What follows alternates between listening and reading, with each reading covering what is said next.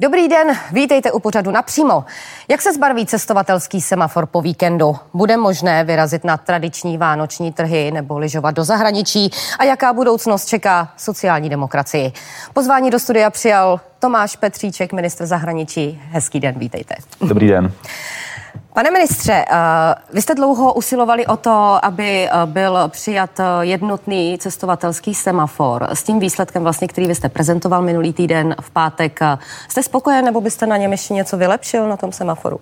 Tak já jsem spokojený, že už panuje alespoň zásadní dohoda na tom, jak by měl ten semafor vypadat. Postupně členské státy se k tomu přidávají. Česko bylo jedno z prvních, které se přidalo k tomu evropskému semaforu. Eh, je to přehlednější, eh, protože vlastně to vychází z dat Evropského centra pro prevenci nemocí. Eh, není v tom žádná politika, jsou to prostě čísla.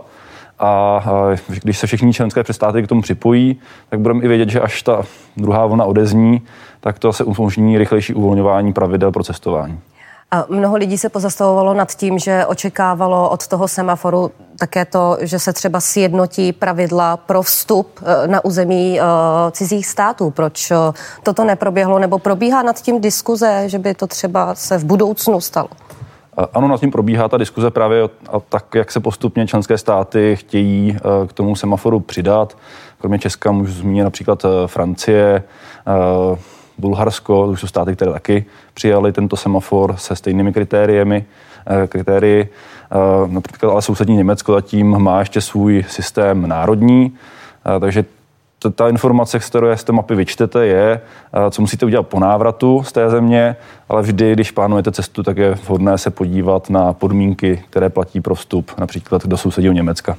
A nebylo by vhodné třeba podle vašeho názoru ty podmínky sjednotit, aby prostě člověk věděl a teď jedu do eh, země, která je na červeném seznamu, to pro mě znamená například budu pět dní v karanténě, abych z ní mohl vyjít, budu se muset prokázat negativním testem nebo eh, jaké, cokoliv dalšího.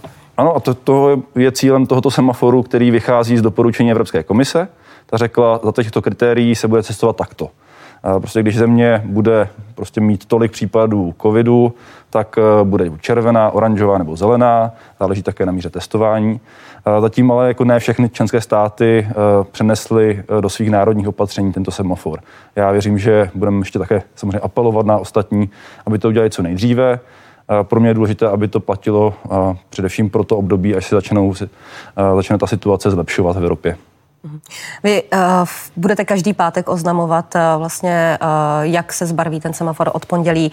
Uh, hrozí třeba, že některé státy, které jsou v tomto týdnu oranžové, že by se mohly v pondělí zbarvit do červena? Uh, my budeme každý čtvrtek vyhodnocovat právě ty data a každý pátek vlastně oznámí se, jak bude vypadat semafor od následujícího pondělí. Eh, v tuto chvíli hrozí pouze, že sousední Německo by mohlo spadnout vzhledem k tomu, že mají také eh, více případů, více nových případů eh, do červené kategorie, ale tím to není jisté, to uvidíme skutečně až zítra podle aktuálních dat, které sbírá Evropské centrum pro prevenci nemocí. My ale od pondělí chceme zavést několik dílčích novinek. Jsou tu malé úpravy v tom semaforu, že se prodlouží ta doba, kdy může člověk navštívit i červenou zemi bez nutnosti návratu s testem z 12 na 24 hodin. Hledáme také cestu, jak ulehčit smíšeným rodinám, kde třeba jsou část rodiny žije v sousedním zemi, zemi, tak aby se prostě mohli navštěvovat. A v neposlední řadě Eh, zde bude také eh, otázka posílení eh, informovanosti o tom, my budeme posílat call centrum, kam se můžou lidé obrátit s žádostí o informace, co se týče cestování. To O čem teď hovoříte, vlastně například prodloužení těch výjimek, že zahraničí v ty červené země bude nově možné třeba navštívit na 24 hodin, nikoli 12. To už je věc jistá, kterou budete v pátek oznamovat s účinností od pondělí. Eh, je to jistá věc, eh, už jsme se na tom dohodli s kolegy, že tato úprava proběhne tak, aby od pondělí eh, byla platná. Chceme tím i taky sladit s, to, s některými státy, které nakonec se rozhodli, že budou vybírat, budou mít tu možnost toho krátkého vstupu bez nutnosti testu na 24 hodin. Je to například i kvůli sousednímu Německu. Mhm. A co se týče těch dnes rozdělených eh, rodin, jak tam by to mohlo v budoucnu probíhat? Vlastně o čem, eh, co, co je na stole, řekněme? V tuto chvíli s ministerstvem zdravotnictví a s ministerstvem vnitra jednám o tom, abychom především usnadnili sloučení nesezdaných párů. My jsme už v létě umožnili toto pro například Čechy, Češky, kteří mají partnery z jiných států, tam, kde to není spojené s žádostí o výzum. Od příštího týdne já chci, aby vláda schválila, že by jsme umožnili i těm párům, kde ten druhý by musel si požádat o výzum. Jsou to například státy jako Rusko či státy Blízkého východu, Ameriky či Asie. Jak by to potom mohlo vypadat v praxi, protože vlastně my jsme dali divákům, čtenářům možnost, aby vám pokládali skrze vzkazovník dotazy a mnoho těch vzkazů právě mířilo na to, kdy se budu moci vidět se svojí rodinou na Slovensku, se svým přítelem v Německu. Jak, jak by to potom probíhalo přímo v praxi? Popište. Tak uh, v případě toho, co se ptáte, tak uh, proto je určena i ta výjimka uh, na těch 24 hodin. My budeme taky samozřejmě jednat s dalšími státy o tom, jestli třeba neprodloužit z těch rodinných důvodů, ale od pondělí eh, bude možné na 24 hodin třeba navštívit svoji rodinu eh, v Německu, na Slovensku a vrátit se. Eh, tam ale upozorňuji, třeba Slovensko má přísnější pravidla tím stále, že by skutečně, když plánujete i návštěvu rodiny v zahraničí, tak seznámit se například na stránkách naší ambasády v tom, v tom státě s podmínkami pro to, jak prostup na území toho státu. Uvažujete například v případě rodin, že by ta výjimka, že by byl vlastně, že by byly ty hodiny prodlouženy i třeba s ohledem na blížící se vánoční svátky? E, ano, i o tom se uvažuje v tuto chvíli, ale tím panuje schoda na těch 24 hodinách. My chceme, aby jsme prožili ty Vánoce možná no, normálně, aby ty omezení byly samozřejmě co nejmenší, ale je potřeba si také přiznat, že v řadě sousedních zemí ta situace se nyní začíná zhoršovat. A stejně jako tomu třeba bylo ve říjnu u nás, tak oni si teď prochází tou složitou uh, chvílí. Pokud bude od pondělí platit výjimka v eh, návštěvě na 24, 24 eh, hodin, znamená to tedy, že například lidé budou moci vycestovat do Vídně na vánoční trhy, protože Vídeň je jedno, jedno z mála měst, které počítá s tím, že se budou konat. Tak já věřím, že eh, až se budou Vánoce blížit, tak situace v Evropě se bude zlepšovat a tím pádem se bude i automaticky ten semafor upravovat a že více třeba zemí bude zelených eh, nebo oranžových a tudíž nebudou tam eh, pro ty běžné cesty nějaké větší omezení. Je potřeba ale si také říci na rovinu, že třeba sousední Rakousko muselo přistoupit k řadě omezení, já ani nevím, jestli ve Vídni budou nakonec ty vánoční trhy probíhat. Stejně jako Praze a dalších městech eh, u nás eh, radnice skutečně zvažují, spíše už se rozhodují, že spíše nebudou pořádat vánoční trhy. Bohužel to tak může být i třeba v sousedním Německu a Rakousku, kam, eh, kam naši spoluobčané rádi jezdili na vánoční trhy. Položím jeden divácký dotaz. Máme zamluvenou zimní dovolenou v Rakousku po svácích přes Silvestra. Za jakých podmínek bude možné odjet? Eh, tak eh, i v případě eh, návštěvy červené země stále platí, že stačí potom mít test při návratu zpět do Česka. Takže není to, že bychom neumožňovali cestovat. Tady ale je také důležité, aby si občané podívali na to, jaké jsou služby otevřené, protože třeba v sousedním Rakousku v tuto chvíli hotely jsou zavřené, ty služby nefungují. Vyjednáváte třeba se svým eh, ital, italským nebo rakouským protěžkem o tom, eh, jak eh, bude u nich vypadat ta zimní lyžařská sezóna, vlastně na co potom máte naše občany připravit, s čím budou muset počítat? Ano, bavíme se o tom. Já bych poprosil, aby ještě měli lidé chvilku strpení. Jak jsem říkal, ta situace u nás aspoň podle těch posledních čísel začíná trochu zlepšovat v řadě zemí z Evropy, ale naopak zatím se zhoršuje spíše. Takže je předčasné asi říkat, jestli na Vánoce nebo v posvácích ta situace, ta ekonomická situace tam umožní, aby třeba byly otevřené hotely, lyžařské areály. Já si myslím, že to bude otázka následujících 14 dní, abychom věděli, jak to skutečně v reálu potom bude fungovat. Protože dnes můžete mít zaplacený hotel, ale pokud rakouská vláda rozhodla, že Eh, služby jsou zavřené tohoto charakteru, tak to zařízení prostě nebude fungovat. Tak jinak, vy sám osobně byste si v tuto chvíli koupil třeba na leden, na únor, na březen pobyt v zahraničí? Tak určitě v tuto chvíli asi není úplně rozumné cestovat do zahraničí na víkendy na nákupy, jenom tak my doporučujeme, aby lidé skutečně dvakrát zvážili, jestli se v tuto chvíli vyplatí někam odjet. A není to kvůli tomu, jestli tam je nějaké omezení či nikoliv. Jde přesně o to, co jsem říkal. O to, jestli jsou vůbec otevřené obchody, které by chtěli navštívit, jestli budou ty trhy, protože epidemiologické ta epidemologická situace v řadě zemích není nejlepší, takže možná ani nebudou ty vánoční trhy. Je to otázka také potom, může se vám stát, že budete testováni pozitivně na území toho státu a budete muset zůstat v karanténě, což také není levná záležitost. Další divácký dotaz od rodiny z Vídně. Politici se chvástají tím, že hranice v Evropě zůstávají otevřené, prakticky jsou ale zavřené, protože zbytečné a drahé testy, které jednotlivé státy požadují, znemožňují cestování. Přitom například situace v Česku a v Rakousku je prakticky stejná a boj proti koronaviru podobný.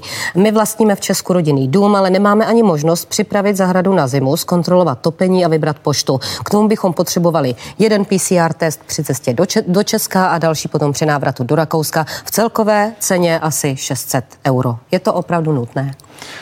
Tak zaprvé to není o tom eh, jenom riziku, že se nakazíte či nikoliv. Eh, já bych chtěl upozornit, že máme také eh, omezení na území České republiky. Vlastně dnes bychom měli správně chodit do práce jít si nakoupit a pokud možno omezit ty neúplně nutné aktivity. Není to asi úplně komfortní pro někoho z nás, ale já věřím, že to povede k tomu, že třeba Vánoce budou už potom klidnější, budeme moct trávit s rodinou, budeme si moct dovolit i třeba se jít podívat někam jinam než jenom, jenom do obýváku či ložnice. A samozřejmě i, proto, pěkné, i, proto, i pro takovéto případy, ale se v tom semaforu myslí na tu vým, s tou výjimkou, na možnost eh, cesty eh, i mezi červenými státy eh, v tuto chvíli na 12 hodin, od příštího týdne na 24 hodin, aby třeba lidé právě mohli navštívit krátce své příbuzné, mohli se postarat o takovéto záležitosti. Jak daleko jste s vyjednáváním o, o tom, že by uh, i ostatní státy uznávaly antigenní testy, nejenom PCR testy? V tuto chvíli uh, se snažíme, aby všechny evropské státy uznávaly PCR testy.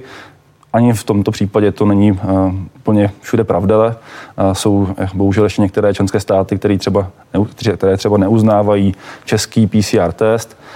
To chceme zlepšit určitě v následujících dnech, týdnech. Jedná se o tom v Bruselu.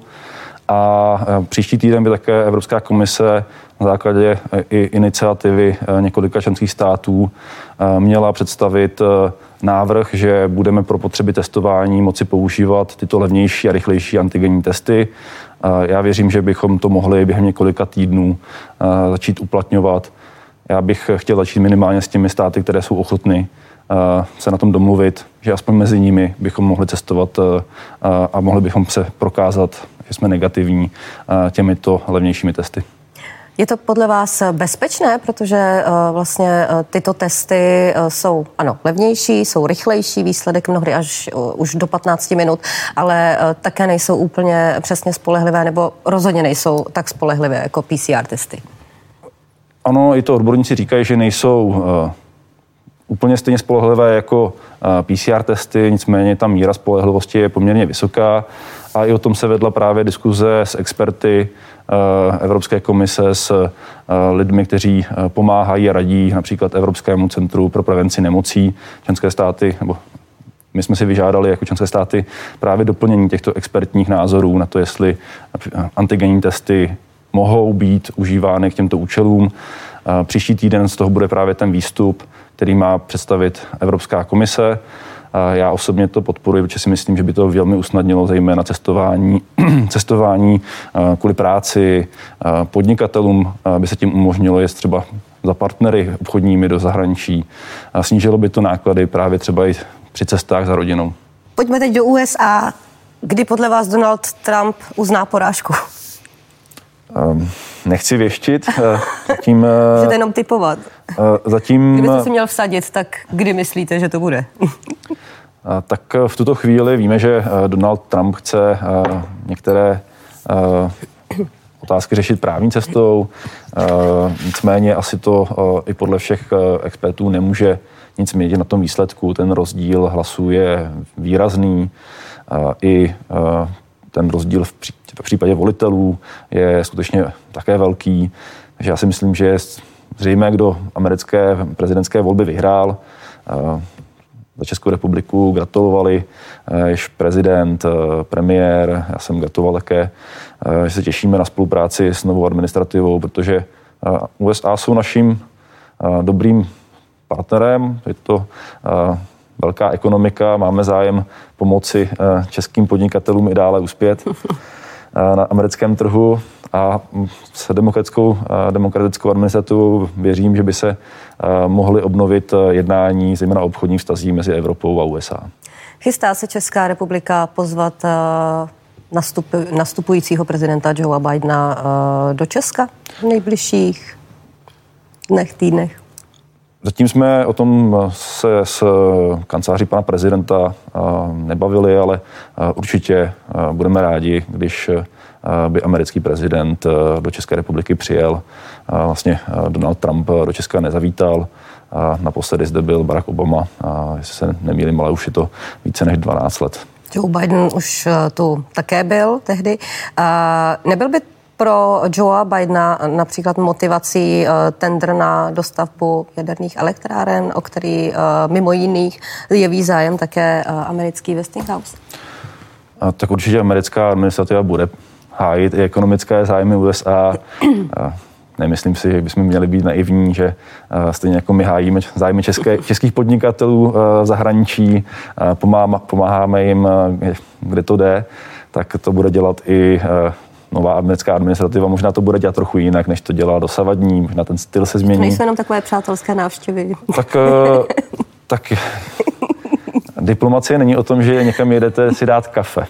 Eh, jedete tam, protože tam eh, skutečně hájíte zájmy své země, hájíte ekonomické, bezpečnostní zájmy, eh, takže to není o nějakém, nějaké recepci, ale velmi často o jednání, kde sledujete své zájmy a v tomto případě i USA budou sledovat své zájmy. My se ale vždycky budeme stavět za zájmy České republiky, takže i v případě takovýchto témat a takovýchto diskuzí, tak vycházíme z toho, co je nejlepší pro Česko. Eh, kdo z českých politiků má podle vás šanci podívat se do Bílého domu? Protože naposledy tam byl vlastně Andrej Babiš, eh, usiloval o to i prezident Miloš Zeman, pozvánku nedostal. Eh, nechci tuto chvíli předjímat. Za prvé, americká administrativa, nový prezident budou inaugurováni až 20. ledna. První období většinou samozřejmě se musí věnovat domácím záležitostem a klíčovým zahraničním politickým tématům. Já nemyslím, že v tuto chvíli je to asi otázka následujícího roku, takže asi budeme to řešit po volbách eh, do poslanské sněmovny. Myslíte si, že eh, se s nástupem Joea Bidena do funkce, eh, že se změní vztahy USA a Evropy obchodní? Nemusí se nutně změnit ve všem, ale dá se očekávat změna stylu. Joe Biden se i v té kampani hlásil k tomu, že chce mít dobré vztahy s evropskými spojenci, že je takhle přesvědčeným euroatlantistou a pro nás bude důležité tu situaci nyní využít, vrátit se k tím obchodním jednáním, tak, aby byly prospěšné pro obě strany. Amerika je pro nás skutečně největším obchodním partnerem mimo Evropskou unii eh, a zejména v těch zajímavých odvětvích eh, ta spolupráce, myslím, eh, nabízí další příležitosti. Mohu zmínit třeba firmu Linet, která nejenom, že vyváží, ale také již investovala ve Spojených státech. Máme zde řadu technologických společností, které Spojené státy vnímají jako významný, možná i nejvýznamnější trh pro sebe. To jsou věci, které jako česká diplomacie bude nyní hledat, jak prosazovat i prostřednictvím obchodních jednání s USA po nástupu nového prezidenta. Měla by se znovu otevřít debata o trans- transatlantické spolupráci? Vlastně to, co už bylo smeteno ze stolu? Takzvaný TTIP, ta dohoda o obchodních a investičních stazích, eh, tak myslím, že narazila nejenom na straně USA, ale nakonec i řada čen, členských států Evropské unie. Některé ty pasáže nevnímala úplně pozitivně a ta dohoda je do jisté míry, myslím, překonaná. Můžeme některé věci z ní asi použít, ale asi není to o tom, že se vrátíme k jednání. A že by třeba vznikla TTIP 2? Nechci nyní předjímat, ta, ta doba se také změnila. Myslím, že v tuto chvíli ta, ta naše pozornost je na to, jak, ekonom, jak překonat ekonomické dopady koronavirové krize a to se dá pomocí lepších podmínek pro obchod, ale také přitažením nových investic, které můžou směřovat nejenom do Evropy, ale i do USA. Pojďme k sociální demokracii. V krajských volbách neuspěla, propadla. Stejně tak propadli komunisté. Vedení komunistické strany vlastně na to konto dalo v šanc, dalo k dispozici své funkce. Od vedení sociální demokracie vlastně se toho voliči nedočkali. Nečekal byste vlastně aspoň takové nějaké symbolické gesto třeba od Jana Hamáčka, protože ta politika je z velké části o symbolech? Souhlasím, že politika je hodně o symbolech, je hodně o emocích.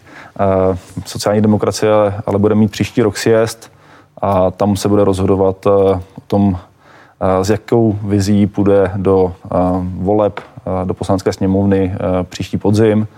Co ty volby ukázaly podle vás? Co to ukázalo? Protože vlastně, když se podíváte na ty kraje, tak vlastně ten kraj, kde získala úplně nejvíc, tak to byl vlastně kraj, který schoval tak trochu značku sociální demokracie. Znamená to, že ti voliči vlastně už ty tradičnější strany, že už je tolik netáhnou? Do značné míry to ukázalo, že politika je dnes eh, hodně o osobnostech, je to hodně o konkrétních lidech, eh, co si odpracovali, eh, co pro svůj kraj, město udělali. A tam, kde jsme měli tyto osobnosti, tam i sociální demokracie uspěla. Ono, samozřejmě ten celkový výsledek, výsledek není žádná sláva, ale máme hejtmana v Pardubickém kraji, jsme zastoupeni v dalších eh, krajských eh, zastupitelstvech, v některých dokonce jsme součástí eh, rad, jsme takzvaně u kormidla. A bude to ale, je to pro no, nás... Takový nezvyk, ale pro sociální demokracii přece. Vy to teďka říkáte, ale my jsme přece ne, tam, ne, my jsme ta... přece tam, vy jste byli všude ještě. A ještě, tak, ještě jako si pamatuju, politice... když byla republika oranžová. tak rozhodně to nebylo oranžové tsunami, ale uh, říkám, my se z toho musíme poučit. Myslím, že některé věci se z toho dají vnímat jako pozitivum. Máme osobnosti, které stále oslovují, ale je pravdou, že dnes tradiční strany prochází si svými, svými problémy. Musíme eh, podle mě ale na ten sjezd přijít eh, s jasnou představou, eh, co budeme pro Česko dělat po roce 2021, co chceme v sociální oblasti, podporu ekonomiky, ochranou zaměstnan, pracovních míst a zaměstnanosti s ohledem třeba na nové trendy, jako je digitalizace, kterou tato krize velmi urychlí, robotizace jak prostě zajistit, aby lidé, co chodí do práce, tak tu práci měli a pokud možno měli případně i lepší práci. Jan Hamáček je dobrý předseda. Já se s Janem Háčkem znám léta. V některých oblastech spolu nemusíme úplně souhlasit, ale myslím, že je to předseda, který umí dělat to, co v politice je potřebné. Když to není možná tak populární, a to jsou kompromisy. Měl by předsedou zůstat? Věřím, že eh, sám přijde s eh, nějakou vizí na sjezd eh, a sociální demokrace které se budou bavit především o tom, kdo nabízí vizi, která může jednak pomoci Česku a může také ale znovu vrátit důvěru voličů v sociální demokracii, kterou jsme ztratili do značné míry, ale věřím, že sociální demokracie stále má své místo na české politické scéně a má především eh, podle mě ještě nějakou roli, kterou musí eh, ve prospěch české společnosti sehrát. A proč vy nechcete eh, kandidovat vlastně do, na funkci místo předsedy nebo do vedení strany? Už. Není to, že bych rezignoval na celorepublikovou politiku. Naopak tím, že chci pomoci sociální demokracii v Praze, tak chci ovlivňovat sociální demokracii celorepublikově. Sociální demokracie má největší problém právě ve větších městech, eh, kde nenabízí bohužel eh, městským voličům dostatečně jasnou představu, jak eh, se města mohou rozvíjet, jak mají být zelenější, kde můžeme podle mě jasně říkat to, co je v našem programu, že třeba kvalita ovzduší, ochrana zdraví lidí ve městě je prioritou, kterou chceme prosazovat. Máte tedy ambici vrátit sociální demokracii do pražského zastupitelstva? Samozřejmě, já jsem přesvědčen, že sociální demokracie v Praze udělala spoustu dobrých věcí.